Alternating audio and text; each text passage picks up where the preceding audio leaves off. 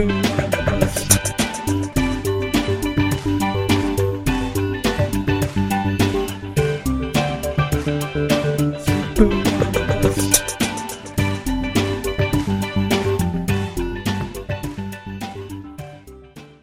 and welcome to The Sleeper and the Bust. This is episode 122. Uh, I am your host, Nicholas Minnix, back for try number two. Uh, and uh, here with me is Eno Sarris, everyone's favorite uh, partner in crime. And, and today, hopefully, you can hear us well and, and loud and clear. And um, and we won't have any uh, posting issues, so I won't post it about midnight like it did last time. That's that's on me. Uh, but anyway, I, I'm, I'm glad you're sticking with us, and uh, I think we're really going to hit the ground, ground running today. Yes, I agree. Uh, I, I, think that just like uh, the Royals and, and uh, new hitting coach that they have over there and Dale Sveum, uh, we've made a slight adjustment to the personnel, although it's primarily the personnel with the equipment and not with the people. and if that ends up screwing up things, then then we may have to look at the people involved, and that would probably be me. So uh, without further ado, we'll get to the Royals hitting coach thing in a bit. Uh, but first, uh, big topic, uh, obviously, kind of a favorite of, of, a number of us around here uh, is Adam Ottavino. Uh, last night, I believe, LaTroy Hawkins was Uh, handed a loss, uh, uh, and I don't think it was necessarily entirely his fault. But again, it's another check mark in the negative column for him. things overall, it just seems like eventually there needs to be a change in Colorado simply because LaTroy Hawkins is old and pitches like it. right. I mean, just all those balls in play. We talked about it.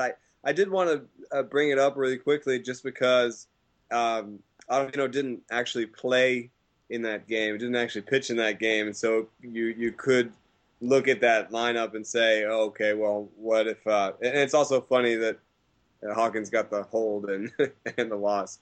But anyway, uh, uh, Ottavino um, didn't pitch, and I don't know why, but I'm not uh, I'm not too worried about it because Rex Brothers still pitched the seventh inning. Yeah. So I, I think that, that that firmly puts Brothers in the seventh inning, firmly puts him as sort of a lefty, you know, lefty setup guy to the setup guy rather than anything else. And um, Ottavino's still my guy, and I I think those balls in play are starting to come home to roost yeah, I can't disagree with that. I think I think it's a positive if you're looking to be an Ottavino, uh, an Ottavino owner, or uh, if you already are one, which I would hope that it's the latter.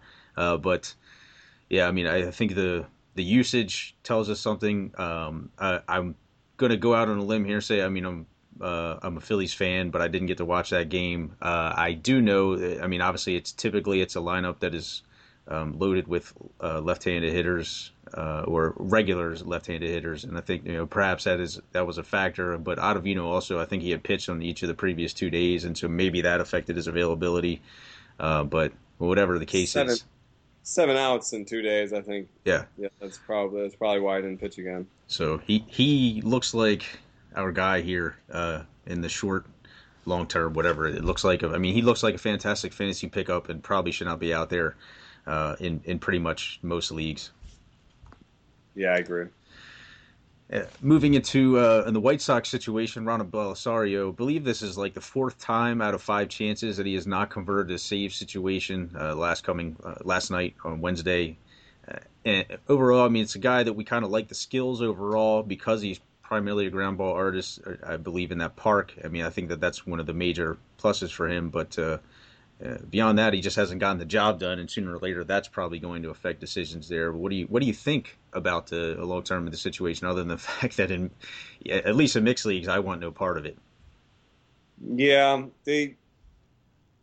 You know, I think what's funny is I learned recently that that Collette actually disagreed with me, and, and Daniel Webb Daniel Webb was his guy. I don't know why he.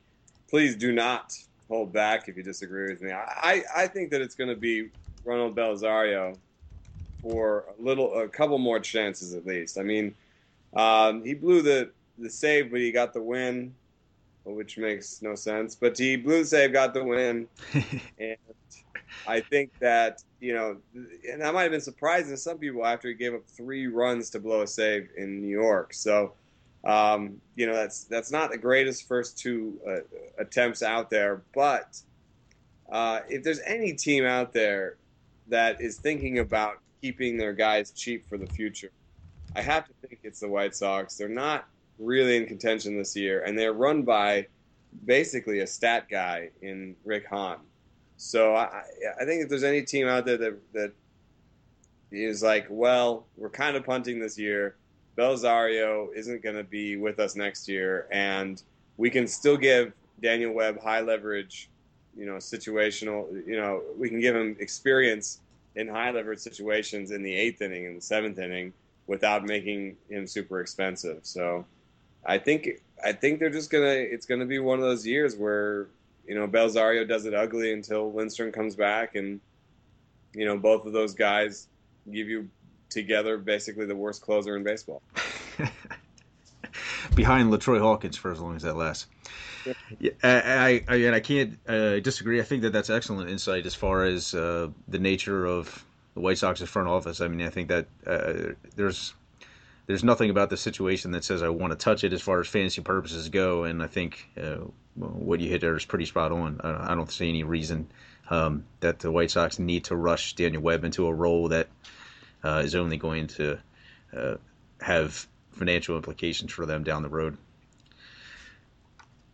I do uh, wonder if John Axford might eventually get his job back here in the near future. Uh, I guess Cody Allen has not pitched extremely well here recently. Uh, Bryan Shaw also gave up uh, gave up some damage uh, yesterday, and uh, it's not been the case that these these guys primarily have been handling high leverage situations uh, for Cleveland recently. So uh, it begs the question: you know, is Axford uh, due to get a chance here sooner or later? He has pitched a little better. Uh, what is your what is your take on that situation? He has pitched a little better. You know, he keeps having these two walk outings that just destroy his walk rate. And he's got right now he's got a seven per nine walk rate, which is just nasty. But you know, three straight appearances without a walk. Uh, you know, I just I can't tell. I can't tell what's going on there. I, I do think that Bryan Shaw is not. I think he's the furthest from saves because he keeps getting used in the eighth inning, and he kind of has the skill set to you know kind of be their new Joe Smith where he gets a lot of grounders. He, I mean, he gets a little, he gets more strikeouts than Joe Smith did, but he doesn't quite have velocity. And Joe Smith was always like 88, 89, 90. So I think, I think in a way, Bryan Shaw's their new Joe Smith. You know, Cody Allen could be, you know, their new Chris Perez, but I think they'd rather it be John Axford for financial reasons again, in case they don't, it doesn't pan out for them this year. Um, and, and, and also just because Cody Allen is not getting it done. Uh, which I think, you know, if, if, if there were no financial considerations at all, I would 100% bet on Cody Allen. He has the velocity, he has a strikeout rate, he has no real things that I'm worried about. You know, just a, a couple, few too many walks right now. You know, I I would pick Cody Allen in a second. Um, so if if I'm going to own anybody right now, it's Cody Allen. Yeah, I think that's totally understandable. I think I mean, I think you can make the justification. I mean, I think he was uh, Axford was let go in Tout Wars this past weekend, and I thought that that was a quite a rash move. Um, uh, so, I mean, I, th- I, think given the way Terry Francona is typically seems to have like a, a, lot of loyalty to a lot of his guys, and that it took him a while to take to make the move, and, and then also, like you said, I mean, there's financial considerations when it comes to Cody Allen in the long term.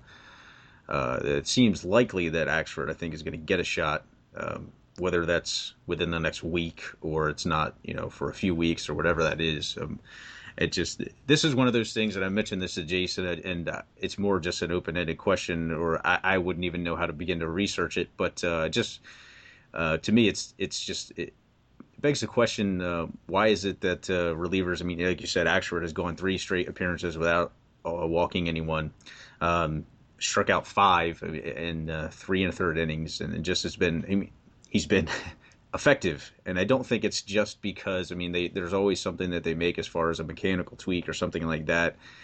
And I don't understand why teams or why pitchers uh, in a situation like that, because for instance Axford is in the role of closer, why there's not some examination of his process before he actually is taken out of the job.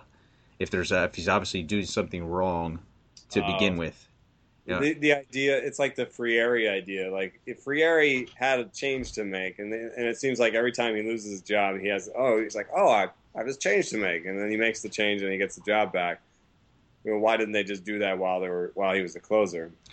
Yeah, and I can understand uh, implementing, you know, trying to implement these things in less uh, tense situations. But I think it's also, I mean, it begs the question. I mean, why let it go on for so long? For instance, with Axford, I mean, I, I think if if you're going to continue to evaluate this process, at some point you've probably concluded that it's a a mechanical thing. For instance, uh, I mean, I guess it just it's like, well, this lasted for a month and a half, and uh, you know, I mean, the walks were continually a problem so I don't know. It, I think it's just it's a it's a strange way. I think to uh, well, I mean, I, I certainly understand. Uh, you know, when he's as far as testing things out, when if you make some changes and things like that, um, that you want to put them in, in low leverage situations uh, and what have you. But it seems like it takes uh, oftentimes to these teams too long to uh, maybe it's a, uh, somehow a testament to their loyalty to them or something like that. But they're they're too hesitant to make the switch uh, or to or to assert that there's anything wrong with those things or anything like that. I mean, it just takes them a while, and then all of a sudden, it's like,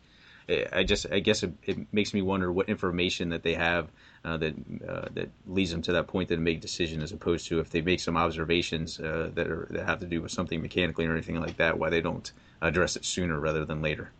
But yeah, I, I have the feeling that, that this is in the purveyance of the of the manager, and so the manager is looking at different data than the front office. And I, I still think that there's a little bit of a gap there that a good team um, could do a better job of sort of getting information to, uh, and, and and not just getting information to the to the players and to the managers because they get tons of information. Every team, every player and manager gets tons of information, but getting it to them in a way where it sort of emphasizes that they're expected to ingest it and they're expected they're expected to, to, to really think about it and that this is important to the team and not just like here's a pamphlet like i've seen people look at pamphlets i don't know who it was that I was, I was listening to but some guy was like what does this even mean and he called manager he called a coach over and was like what do these three letters here mean it says like you know it says like good with fbh2o or something and he's like what does that mean and and the guy's like oh i think it means like you know, he likes the fastball in the outer half or something. And they were kind of sitting there like looking at this and they didn't even know. So I think there's there's something there that's missing. I think also uh, from talking to players, one of the biggest tensions in baseball is between uh, between the idea uh, uh this got me here, you know, you know I've had success with this, so why should I change, right? and the idea that uh, well, if I just keep doing this, I'll get the success back. I mean, I actually talked to Josh Reddick and had this interview where he literally said, "I've got this uppercut swing. When it works, it works. When it doesn't, it doesn't." And you're and I'm looking at him like you're like. it's not working, dude. You're like gonna hit 210 the rest of your life, and you know that you're choosing to hit 210 because you think you can get those 30 homers again, but it's just not going to work like that. So I'd much rather I, I, like players that struggle and really change. Alex Gordon comes to mind. He really changed his swing plane, changed a lot of things about him. And so when I when I think that they're going to hit struggles again, I, I, feel like they'll come out of it. Uh, Axford has struggled before, and he's come out of it. And it may just be little small sample stuff, uh, but he's always had control issues. So I can't speak to the very specifics of this. The Indians actually seem like a pretty saber savvy uh, front office. And I don't know how they make these sort of decisions when it comes to closers. In my opinion, it's probably just the manager making these decisions, and the the front office is probably saying, you know what, we think those are three decent pitchers right there, Shaw and Axford and and Allen, and we almost don't care too much about how you use them because we figure it's all going to even out. They're all in high leverage, and we think they're good pitchers. You know, when when you yeah, for sure. That that makes a lot of sense. And like you said, I mean, if it's up to the manager, and uh, I mean, he's basing it. He may read this information and think it has only so much has only so much value, and so uh, you know he makes his decision based on what he observes more often than not. Uh, likely as the case probably with uh, with Tito is. Yeah, yeah. Well, I mean, you know, he's a he's a decently saber guy, so you know, he you know that might be why he thinks you know Axford can get back in there. It's just oh, it's just a bad early sample with a couple bad walks, and then he'll see you know weeks worth of no walks and say, I think it's time for Axford to go back in there. Yeah, that could certainly be the case. Uh, and uh, I guess uh, speaking of some bullpen, just a, a, real quick situation probably to touch on is that Jeurys Familia recorded a save in one or two or third innings, uh, one two thirds innings on Wednesday. Um, there's a situation where uh, I mean I think that they didn't want to change the arrangement uh, once the Mets had tacked on some runs, but uh, regardless, I mean he, he picks up his first major league save. seems to seems to suggest perhaps that he is next in line there. Uh, what is you have any takes on him as far as his long term outlook uh, and, and as it relates to the rest of the bullpen? He's got this crazy movement on his fastball, and I think it's just it's it's just like impossible for him to command it. That's why you see these crazy walk rates, and you know, it's they were they were showing some pictures of Bartolo Colon's fastball and how much it moves, and I I kind of get that same same feeling from Familia where I actually saw him throw a pitch to uh, Solarte, I think, and he threw it on the on the inner half of the plate. It started off of the inner half of the plate. It started as a ball on the inside and ended as a ball on the outside. So he basically threw a pitch that moved across the entire strike zone. And I think you know, what? How are you going to put that in the strike zone? So I, I that's why from the beginning, even though Familia has more gas than Mejia, I've thought I thought it would be Mejia. I, I think there's a usage thing going on too. I, it's interesting to think that they just tacked on runs and decided to go with the same bullpen that they were doing or whatever. But um, also, Mejia pitched twice in the last two days, and one of them two innings. So he pitched three innings in the last two days. He's just getting used to the sort of bullpen usage and uh, and I don't think it's really a threat to Mejia. I think Mejia's got that role. If Mejia's on your waiver wire, I actually like him a lot. I think he's going to, you know, get 15 to 20 saves for the rest of the season. I think he's going to be really good at it. I think he's going to be their closer for four or five years, maybe even.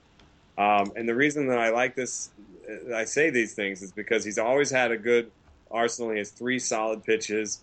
He has more command than than uh, than Familia.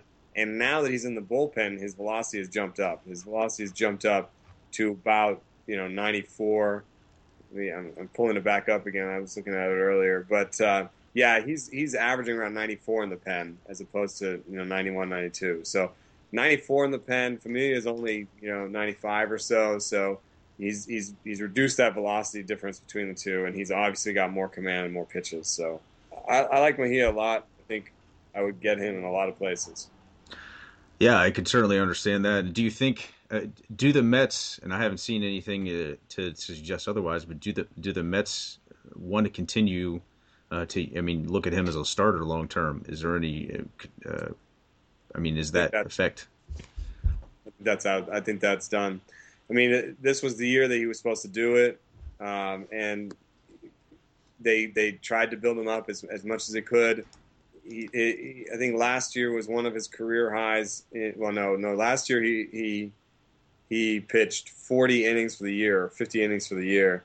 But 2012 was maybe his career high in innings, where he actually got to about 108. So we're talking about a guy who's been pitching since 2008 in the Mets minor league system, and he's never topped 108 innings. They were, you know, they were getting to the point where he's out of options.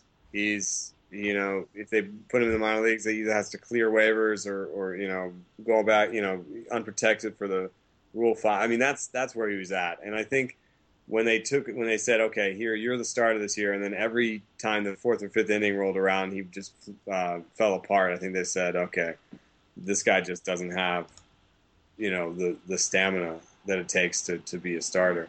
And I don't know that I totally agree, but I hate field authority but in this case, maybe you know talking about. Maybe watching him and they just say, "This guy, you know, every time we we test it with him, something breaks." Well, in that case, I'm convinced, and I, I mean, I did like Mejia there as well. I think he he just seems to work out much better as a closer for them. Yeah. Obviously, uh, Braves have been. made. uh, it, this is the kind of thing that's been anticipated for a little while. The Braves have made a change at second base, calling up Tommy La Stella. This was kind of anticipated, not necessarily a guy who plays in mixed leagues, but uh, do you think that is? Do you think that could change in the short term? I mean, is this guy who plays in mixed leagues, um, or is this strictly an NL only player? Uh, and regardless, is this a player that people want to own? I think there's a couple of different answers to that. In terms of like on base percentage leagues, then he's probably a mixed leaguer because he could put on up like a really plus on base percentage. I mean, his lowest on base percentage in the minor leagues is 384. He he walked an immense amount. I mean, he walked about 14% of the time in the minor leagues. So I think you know on base percentage leagues, everything's a little bit looks a little bit nicer with him. Um, in terms of uh, you know regular leagues, I, the way I put it is kind of like Matt Carpenter. I think that the risk and the reward is a little bit like Matt Carpenter. He's younger than Matt Carpenter, so maybe the long term upside might actually be a little bit better.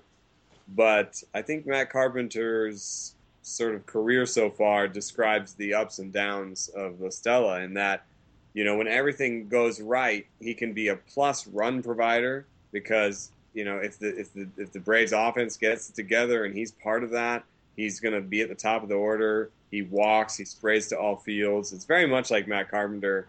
But then, you know, and then you look at this year's version of Matt Carpenter where the power's not there, he's not stealing bases, and all of a sudden all you have is like a 280 batting average with a decent amount of runs.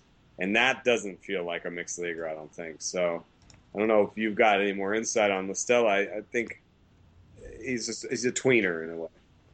Yeah, I can't disagree with that. I mean, he's somebody he's somebody I'm going to examine. I will, I will not be shy about saying so in, in, in uh, tout this coming week. I mean, I could use an alternative at second base, and uh, Matt Carpenter happens to be my second baseman.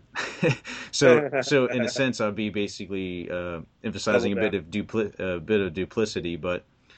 Um, I, have exited all players that I had uh, otherwise uh, eligible at second base, and I think uh, primarily because uh, that's well, uh, FYI to folks. I mean, that is an OBP league. I would probably pretty much have no interest in him otherwise uh, if if if it wasn't, and uh, I think that that's.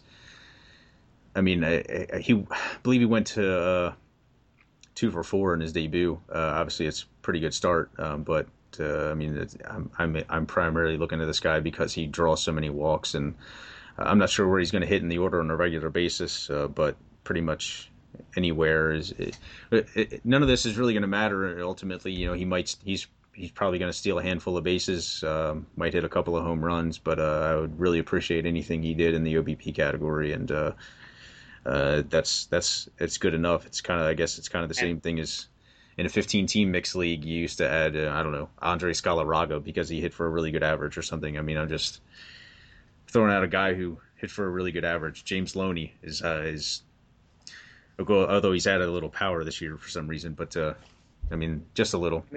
and we were in like yeah, when we were in like tout or whatever, you know, we're we're basically, I mean, we're we're not quite there, but we're basically in a in a warm body league mm-hmm. where you know anybody who's going to start every day is going to be owned. And that's what. You know? That's why I like it. Uh, I mean, I, I like 15 team mixed leagues as opposed to uh, 12 teamers because there's just uh, there's a little too much cycling for me possible. I mean, I like I like that you can acquire a little bit of depth, or that the, the goal is somewhat is to acquire some depth and, and uh, warm bodies and things like that can matter. Um, but uh, and yeah, I think La Stella qualifies as a really good warm body in an OBP league and is just a body. I mean, he's maybe lukewarm uh, otherwise. well, it's it's all, the, the, the downfall I think of, of leagues like that is that and we're right in the crux of this because we're like you know 10th and 11th out of 12 or no we're like 13th and 14th out of 15 um, it's hard sometimes to, to claw out of the basement. Yes. So and and that's you know we actually face a penalty um, in our in our FAB money for next year there's a um, lot of incentive not to finish down there.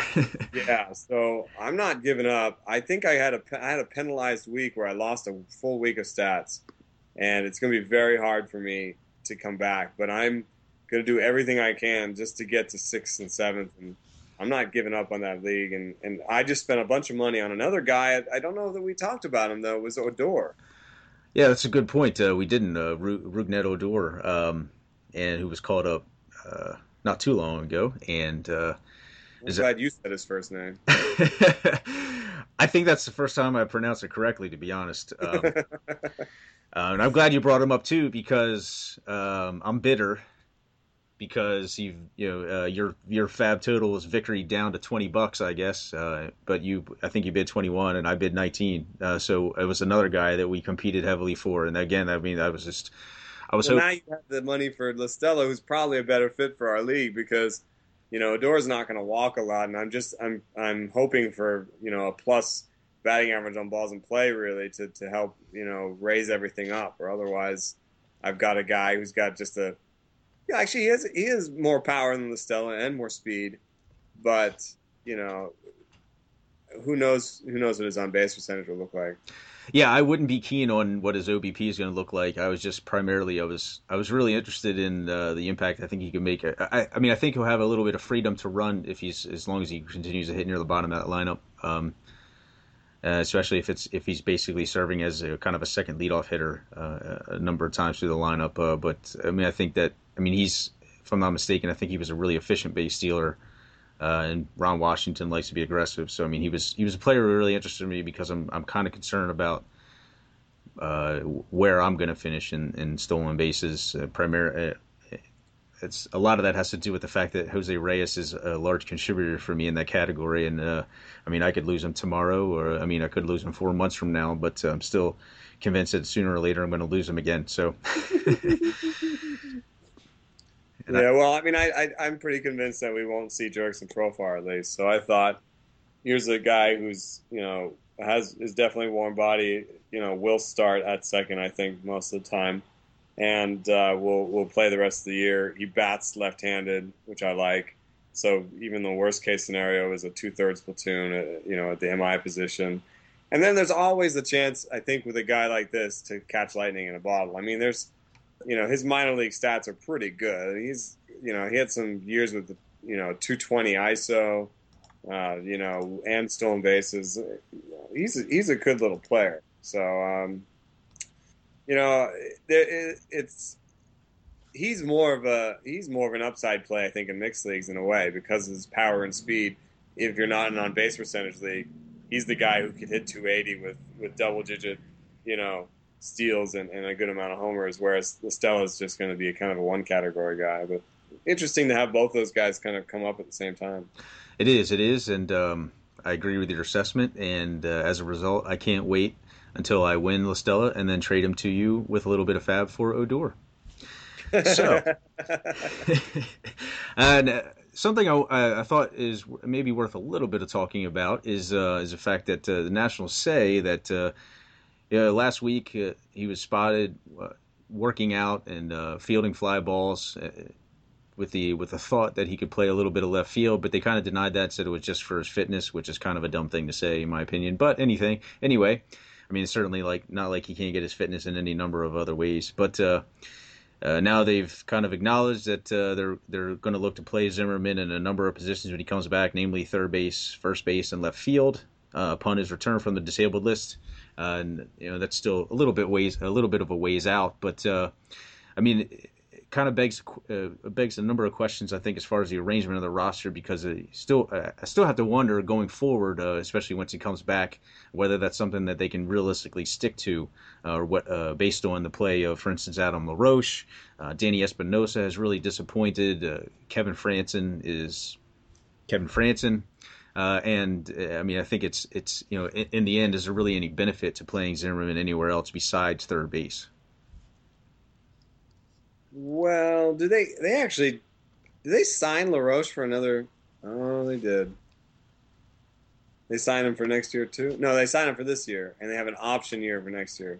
Yes. Well, I think that you know there is some benefit from a team perspective of, you know, can can we use Zimmerman at um, at first and and and let LaRoche go, but the problem is LaRoche is playing well. Mm-hmm. So I, I didn't expect this. I thought LaRoche would hit 220, 230 this year. Uh, have another year like last year, and um, he's got a little bit of a mini resurgence. Best swing strike rate of his career, which is just weird.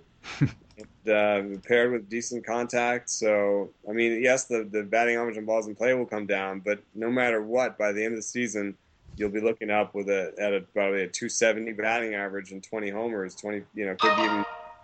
So I feel like, you know, that's that's not that's not an argument for him to show up, um, you know, in there. I get, and you're not gonna, you know, Ryan Zimmerman's not gonna be a super utility guy, so I think Danny Espinosa has played his way into a super utility role, and you know they're just going to live with Zimmerman's throwing arm, I guess.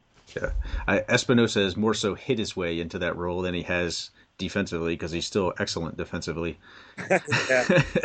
and and it's air quotes around hit has uh, has has not has unhit his way. I mean, what's the I guess what you could also do with by doing that is add yourself a little flexibility in the offseason in terms of who you can sign and who you can trade. You know, can you trade Werth?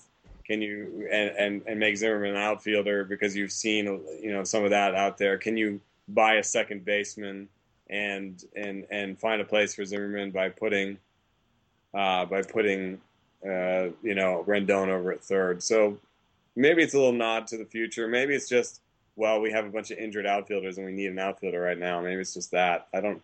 It does seem to actually be a little bit of a difference, though. I mean, basically, what they're saying in a way is that we, in a way, we like Rendon a little bit more than you, you know, because we want to keep Rendon at second and third and not, you know, and not screw with him too much. But oh, Ryan Zimmerman, you can go play left field and we'll use you where we can use you. yeah, yeah. That's. I mean, I, and I think it's. Um, considering that the throwing arm, I mean, obviously Zimmer won't necessarily have to make as many throws from the outfield, but I mean, what's he going to accomplish? I mean, he's eventually going to start underhanding balls from left field. And, and, and, he can he can certainly fill in for Bryce Harper in the short term, but um, I mean that you know eventually yeah. You're gonna run the ball.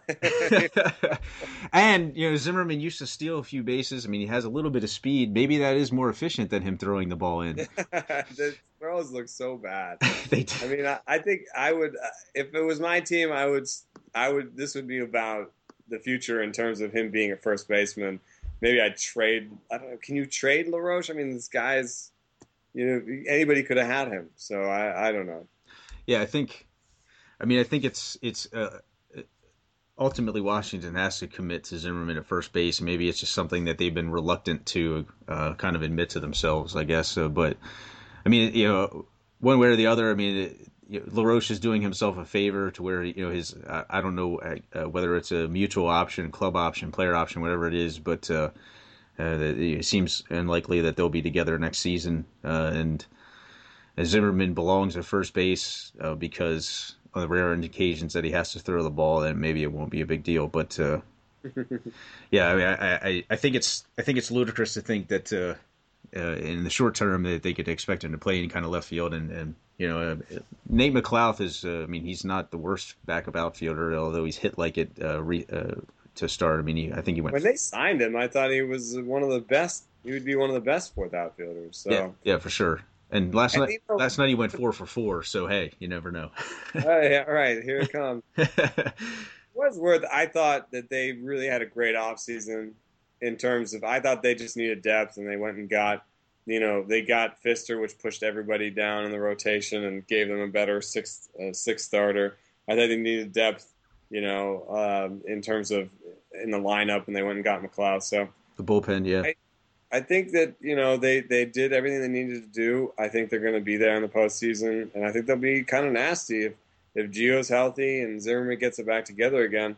Have you seen anything in, in, in Zimmermann's line that explains what's going on? Because you know that's a chat question I get a lot, and in terms of strikeouts and walks, like you know he's he actually has one of the best strikeout minus walks rates of his career, best swing strike rate of his career you know, his best or second best ground ball rate of his career, and just this crazy batting average on balls in play. And I can't, I can't point to anything.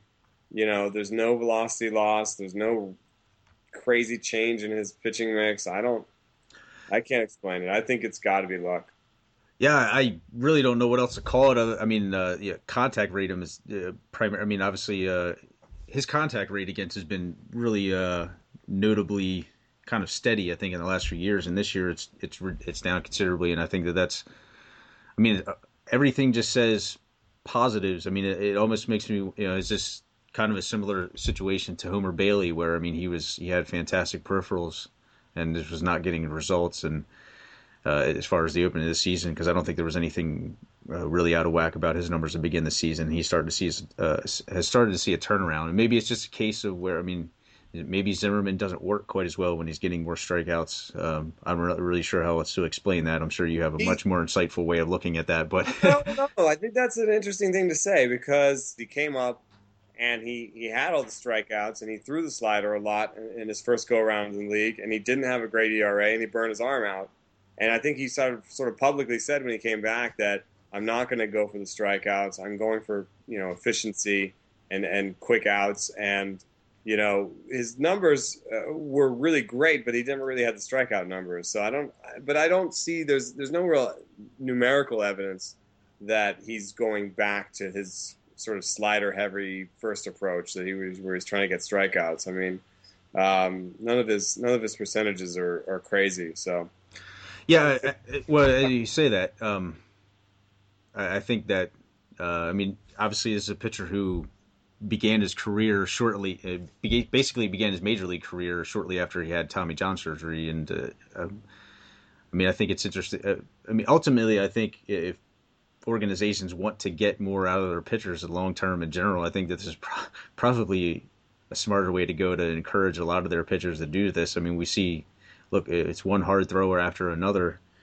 um, basically uh, laying down on the table for Dr. James Andrews. So I mean, I think that uh, you know, perhaps from that perspective, Jordan Zimmermann has always just had a very uh, kind of intellectual outlook on his career and is really more concerned with the long term. And I think that's a smart way to go. And maybe this is just kind of a short term price he has to pay in terms of the results. Well, it's it's not that easy. I mean, we see, you know, I wrote that interview with Cashner where he basically said I, I'm choosing to, to, to throw the two seamer more and, and go for ground balls and quicker outs and he was saving himself pitches and it was more efficient, but you know he still still has the the the, the you know whatever it is in his elbow. So you know I think every pitch is bad for you, and yes, it's it's probably good to be more efficient. Uh, but I also know that the, the batting average on a strikeout is zero. So if you can somehow get strikeouts with without going to three and two every time, then that's really the, the best way to do it. That sounds like a good plan. uh, pitcher we want to talk about who's having a lot of success and probably pretty much unexpectedly is Chris Young. Uh, uh, and uh, your in your notes to me, wanted to say you want to mention maybe he uh, is along the uh, the along the the lines of Jered Weaver, who is a kind of an underrated fly ball guy, and just want to give you an opportunity to elaborate on that because obviously Chris Young has really exceeded expectations to the point where maybe maybe Seattle has to you know, uh, question what to do with him as opposed to say first up Roenis Elias or somebody like that. Yeah, I mean the the radar gun says 86, and you know I usually do my little pitch type peripheral game where I look and I say, oh, we've got a five percent whiff rate on the four seamer. He uses it a ton, and his slider is below average. He gets an eight percent whiff rate, you know, and his changeup is only eh with a 12 percent. So you know, stay away from this guy. He's got nothing. And uh, and I think that would describe what most people think of Chris Young. But he, he really challenged me uh, today on Fangraphs. Uh, I wrote a piece about how he challenged me about the sort of things that we take for granted. And he, you know, I said I said, well, you know, aren't you aren't you scared about um, aren't you scared about pitching high in the zone because you know he's a high ball guy? Doesn't that turn into homers? And you know, to be honest, and to be fair to myself, he's he has given up a lot of homers in his career. I mean, his his his homer rate per nine is over one, and that's you know that's more than you know your ground ballers will have. So he, he is giving that up, and for the most part, he's done a good job with control and and just not having batters on because he has a, a low batting average on balls in play because he's an extreme fly ball guy. Um, but um, he actually questioned that idea that, that low balls go to grounders. And that led me on this whole thing where I discovered that a lot of low balls are turning into home runs. In terms, if you look at it in terms of home runs per fly ball, um, there is a spot low in the zone where there's a red part of the heat map where people are actually golfing shots out. So low and in is not that good of a place to pitch for left-handed hitters. I would assume for right for righties for either side, just low and inside. Oh, okay. They love it. And so um, I guess you know for if you if you say if I say to him, oh, is there a risk pitching up in the zone? Well, he's trying to pitch up and in, and if he gets too far right, yeah, there's a risk. But if if uh, you could say the same thing to a guy who's a grounder guy who's pitching low in the zone, if he get if that drifts too far into that sort of happy, you know, yoke it out, pull that pull spot where you can just golf it out, then then you know your ground ball guy has the same risk. So it's just about command within the zone, and I probably got that. He's also got extension, so he's this tall guy. When the ball the ball comes out super close to you, and he has a little bit of deception in his delivery. So you just don't see the ball until too late. And 84, 85, 86 acts like 91, 92. Um, and, and, Eric Seidman did a great piece on that in terms of perceived velocity coming out of out of a guy's hand like that. But you know, do I think that Chris Young is a great pickup in leagues? No, I don't. I don't think so. Maybe in in, in the deepest of leagues, um, you know, Seattle's a good spot for him for a homer happy guy like that. Um, but I do, I do think that it, it, it, it should make you rethink some things that you think about about pitchers. For example, fly balls are actually correlated with strikeouts. You know, high, high, high ball pitchers usually get strikeouts. That's where the whiffs are and the, and the, and the fly balls are. Um, and so, you know, if you're looking for a pitcher and you see they've got a high fly ball rate, it's not the be all and end all. And I, I think this would be a good segue here you know, everyone's asking me about Collin McHugh. And if you look at Collin McHugh, you know, yes, he's got that, and yes, it's not the greatest thing in the world for a Houston pitcher to have a to have a bad fly ball rate. But by what he did was he turfed his. He had a bad sinker that wasn't doing much for him. He turfed it and now he's got a little bit more velocity. He's got a mile, an extra mile an hour on the four seamer when he's not throwing the two seamer, and all of his pitches now are good slash great. I mean, his changeup's not great, but it, it, gets a lot of ground balls. So he gets ground balls with a changeup against lefties, and he, his four seam gets 10% whiffs. His slider gets 15% whiffs. His curve gets 20% whiffs. So here's a guy with uh, very good breakers a change he can use for grounders, and a good four seamer that's that's averaging almost 93. So how much do you worry about that that fly ball rate? It only matters if he can't command the ball, and if he can't, you know, if he if if he's got three guys when he gives up the home run, because you know he can give up, and right now and over the career, he's had you know pretty good command. So yeah, do I think he's going to have a 280 ERA?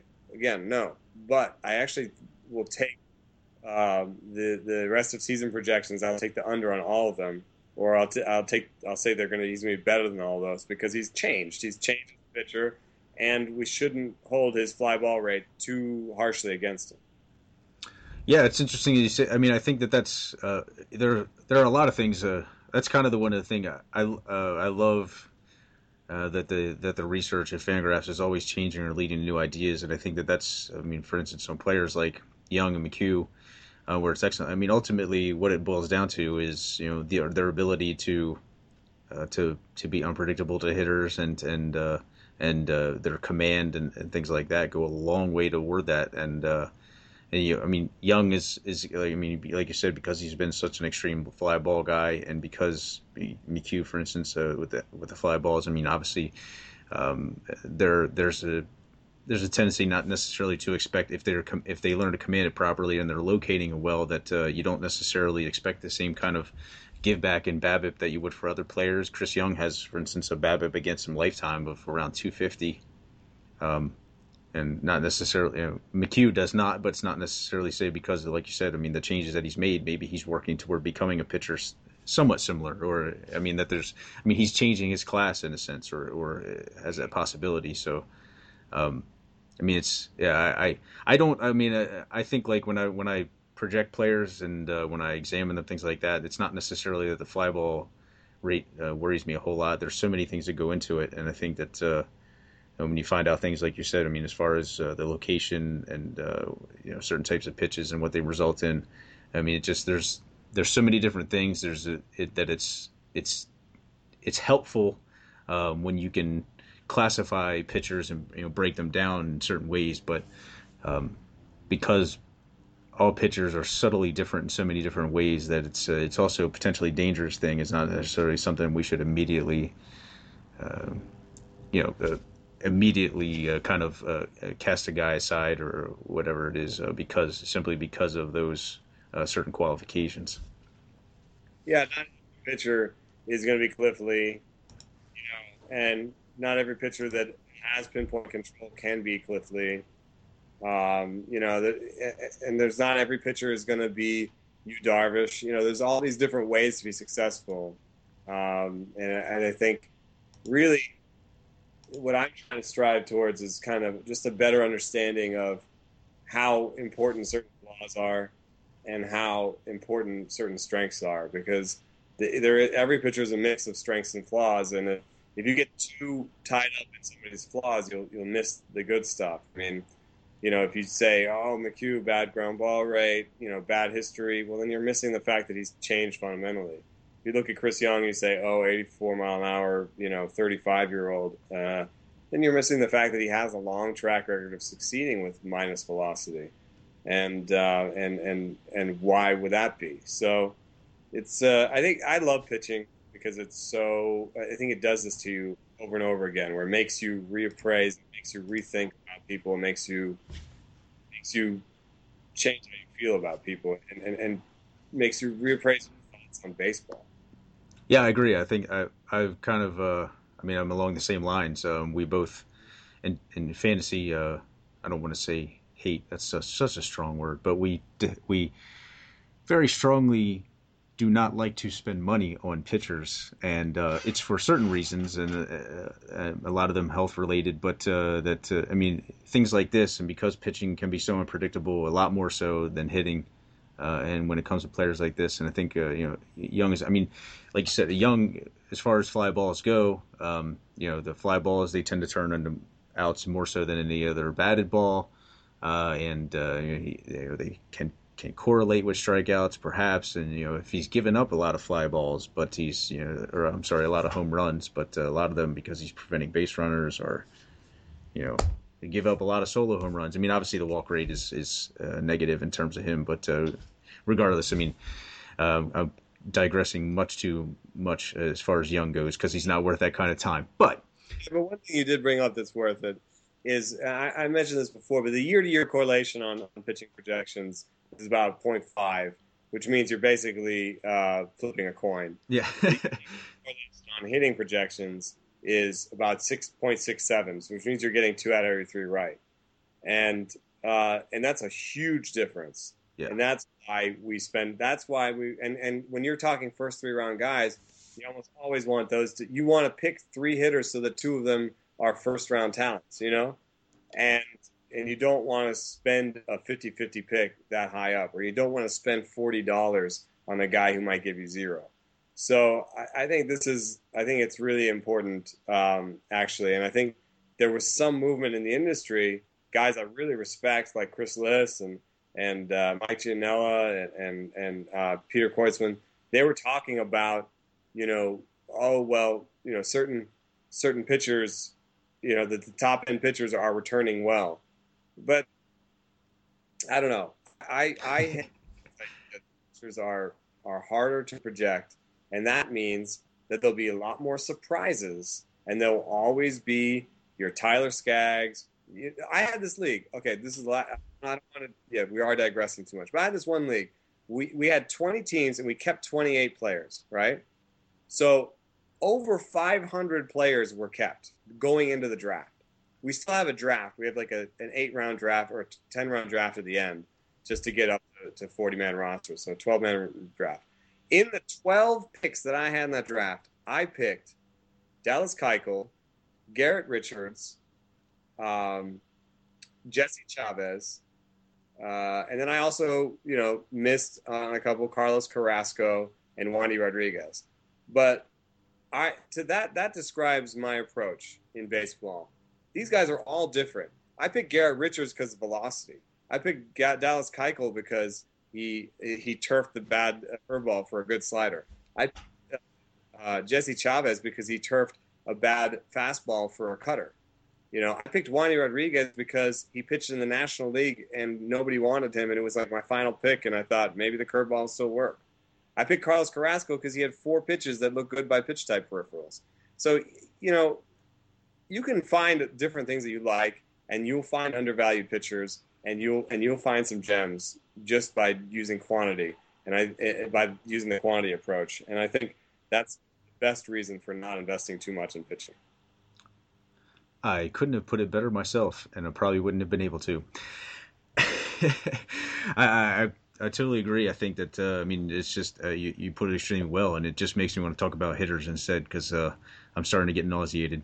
Um, well, let's let's do a couple before we leave. Yes, yes, yes. Uh, well, you know what? Uh, since we talked about hitters, I want to move to these. Uh, we had a couple of requests, and before we talk about any other hitters, I think it's uh, we should definitely talk about these. Uh, and uh, both Austin Jackson and Oswaldo Arcia, they were a couple of requests on the last post, and specifically about Austin Jackson is that I mean, fellows concerned that he's been hitting more fly balls uh, and his reduced K percentage, but uh, and uh, understands that uh, you know with a lower BABIP uh, on more fly balls, is the is the BABIP going to uh, rebound? but also the reduction in strikeouts seem, would seem to affect his BABIP positively. I mean, can we expect some sort of positive regression there? because he's he's increased the fly ball output, but he hasn't experienced the kind of power surge you might expect. And of course, he's running a little more often. That's just that comes with the fact that Jim Leyland is not there anymore. But he wonders how because the projections don't capture the change in his lineup spot well as far as uh, the outlook for him. What do we see going forward? Uh, and you know, do we see any any kind of positive regression or any reason to think that uh, his output uh, in terms of fantasy output is going to be better uh, for the rest of the season? So I think he's I think he's kind of poised for a breakout in a way, and I, I him um, this week so it's actually pretty prescient. I, I, I talked to him about all of these these issues, and I don't want to go on too long because the, the cast is getting a little bit long. But um, he did say when I asked him who was Ausmus was the reason that he that he'd taken off so many more times this year. He said no, he had a hamstring injury last year, and I didn't even I don't even really remember hearing about it. But he played through a hamstring injury last year, and he said that it affected him all year and you can actually see in his defensive numbers. His range numbers went down, and he didn't steal. It was the career low in, in steal attempts and, and successful steals, and uh, I think it probably affected his his batting average a little bit. So, um, I think he's fully healthy. Is that's a, that's a good sign. I like that the batted ball mix is skewing a little bit towards fly balls. He's deeper in the order. It might be good to to hit a couple home runs and drive some guys in instead of um, thinking about being a table setter. He's walking more. I mean, there's all the sort of peripheral stuff. You know, the swing strike rate is down, so that supports the idea that the strikeout rate is real. I think that he's just really set. I think he's I think he's going to end up maybe with a 15-20 season, which he's never done. So I think I think it'll all work out for him in the end, and um, I'm excited for him. I, I don't think that I don't really see anything to worry about too much. Yeah, I uh, pretty much agree with all that. I think um, uh, I was pretty optimistic. I mean, obviously, uh, you talk about the number of plate appearances is going to take a bit of a hit because of the change in the lineup spot, but uh, I mean, overall, the opportunity to produce more RBIs and fewer, uh, maybe fewer runs. I mean, that's you know that's kind of trade off. I, I, I always want more RBIs, and he, the, I I'm primarily encouraged by the fact that uh, just really hasn't his lineup spot hasn't really changed. Um, his uh his, his opportunities to run. I think I'm glad to see that the Tigers are still putting that to use, and that was you know that was kind of be expected now. Now that uh, Ausmus is aboard, um, I just yeah I I agree with all that. I think that uh, overall it's it's looking up. It just it's I think it's just something that hasn't quite clicked for him yet, and um, I think it's you know sooner or later I think I think it's just around the corner, um, and and I'd I'd be pretty excited to be a Jackson owner, and uh, if you know somebody was willing to or looking to trade him, I would I would be happy to take him on and and uh, take on the chance that that uh, that comes pretty soon. Yeah, what was the other name that we're, we're going to talk about? Uh, Oswaldo Arcia. Um, rest of season outlook and maybe even career outlook uh, as far as he goes. Obviously, probably some expectations um, uh, with him coming into the season. He had a pretty good debut uh, last year, and, uh, but obviously dealing with some more wrist soreness than the movement to the disabled list, then the uh, the demotion. now recent call up, and he I think he homered in his first game up. just to you know what is it, a lot of up and down for this guy. Um, what do we think is going to happen for him rest of the season, and uh, you know perhaps even career outlook?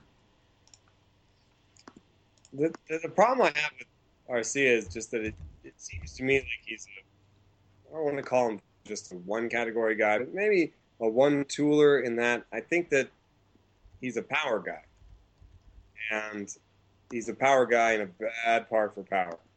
So that makes me nervous about him now and in the future. Obviously, Willingham's made it work. Arcia's uh, career ISO is 184, so he's on the cusp of making it work. I just I, I have a feeling that it might be tough at first, and then when he really clicks, it, it won't matter what park he's in. But you know, he's not going to be an asset in batting average. He's not going to be an asset in on base percentage. He's not going to steal you any bases.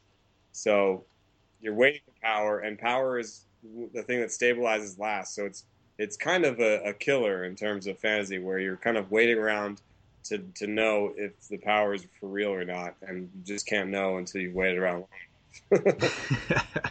yeah, I think. I mean, I, I, I agree with that. I think, and and uh, Minnesota actually kills left-handed power. I think it. I want. I don't know if it plays neutrally for right-handed power, but it's it's certainly a lot closer to that than than left-handed power or at least pull power or anything like that. I think that's, yeah. I mean, it's, I mean, rest of or you know, rest of season outlook is. I mean, it could end up. I mean, he could end up with numbers that look just like last season's, and I don't think there's any reason to think that that's not necessarily the case unless health enters the picture again as far as the wrist goes and things like that. I don't know the the, the true nature, of the details as far as his wrist injury went. It was a little discon- dis- discouraging considering that last season ended with him dealing with some wrist pain, wrist soreness, whatever, whatever uh, they wanted to call it. Um, and I don't know if it, it, turned out to be anything worse, but it lasted for a while. And for it to pop up, I think maybe it was in the other wrist this time. I'm not sure, but uh, it was a little discouraging, and maybe there's there's something uh, something more wrong there. I don't, I don't I don't know that for certain, so don't uh, automatically panic. But I mean, I don't see any reason that he can't end up with a line that looks like last year's, which is not great numbers. I mean, it's it plays in mixed leagues for a little while, but it's not somebody I would be just uh, destroyed feeling about if I dropped him or something like that uh, when it went cold. But um, Twins Park is basically identical to A's Park in terms of O.co, the Coliseum, in terms of uh, home runs by lefties and righties. So both parks eh, play almost neutral for home runs by righties, but just totally murder home runs by lefties. Now, obviously, Brandon Moss does not care for your park factor. Thank goodness. Yeah, right. But uh, you know, Brandon Moss, is a pretty special situation. And also, I mean, to be fair, Brandon Moss, it took him a long time to get where he is. It did. So I, I wouldn't be surprised if there was a bit of a meandering career path for Arcia, where he was up and down a little bit, and there were uh, lots, lots of hand, hand wringing about whether or not he'd make it. And, and you know, for, for what it's worth, he's not in the right bust uh, uh, bins, as I put it, uh, because he's he'd never had a good walk rate. Well, he had some okay walk rates at times. I'm sort of surprised by his walk rates in the minor leagues, but uh, he did strike out a little bit much. So I wouldn't put him in the in a you know in the a Mookie Betts type uh, uh, bust bin where his floor is really high. I think uh, Arcia is a bit of boom or bust. Either he figures it out and he hits 25, 30 homers with a 260 average and you know gives you a little bit of a young Willingham or something, or um, or he busts completely and and the and the power suppresses suppresses in that park, and he strikes out too much, and uh, he's not useful to us in the future. Yep, and uh, I think uh, if I'm thinking Oswaldo or Arcia keeper league, I'm thinking, man, I hope that they trade him to the White Sox or the Reds.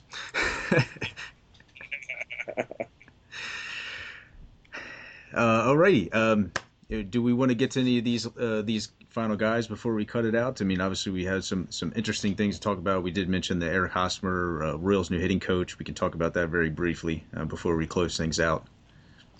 Um, you know, there was actually some change in swing plane last year uh, for some of their hitters. There was definitely some ground ball and fly ball changes that came after. I think it was. Um, did like Brett Butler take over? Is there? I'm not sure, but I know Sveum Sveum replaced um, some guy I'd never heard of before, so I'm not sure how that fella even got the job. Uh, I'll be happy to look that up for you here in a moment. I mean, the point is they're running through it and running through different hitting coaches, and there can be a little bit of a change, I think, in ground ball and fly ball mix sometimes with hitting coaches. And I actually do think that if anybody could help have some help with their swing plan, it would be.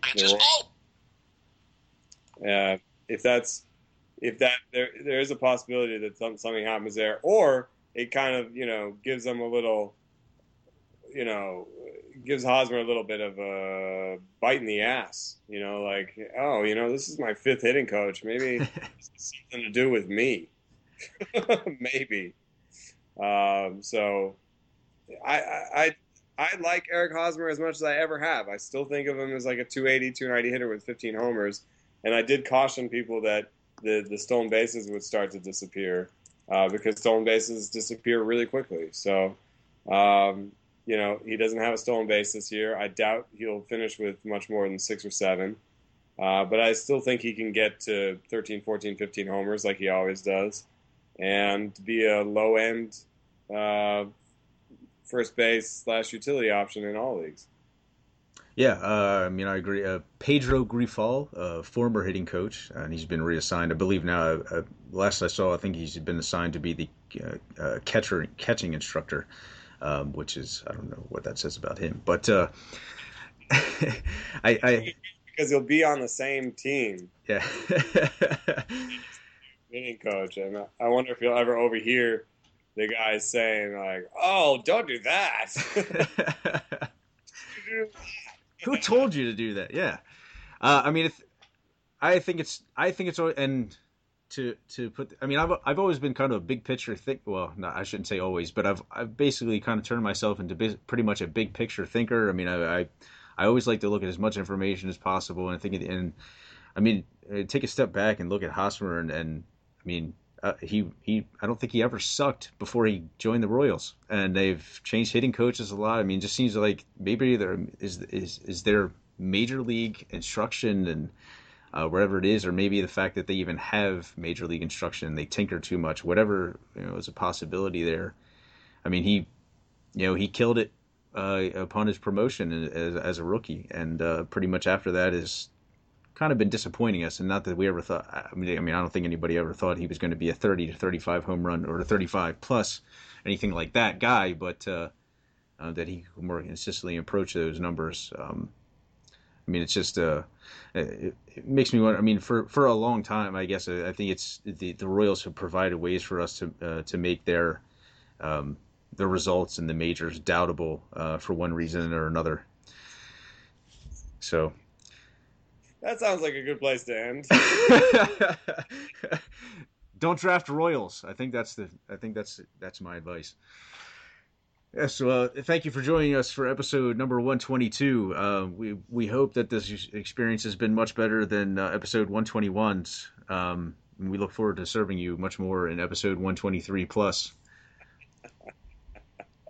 well, hopefully the quality. We figured out the quality, and uh, how to how to post everything correctly, and um, and and thanks for sticking with us. Yes, thank you all very much. And uh, again, we you know, any errors we have come across this time, we will certainly be looking to fix even more so next time. It's uh, one step at a time. baby steps, baby. Yes, thank you.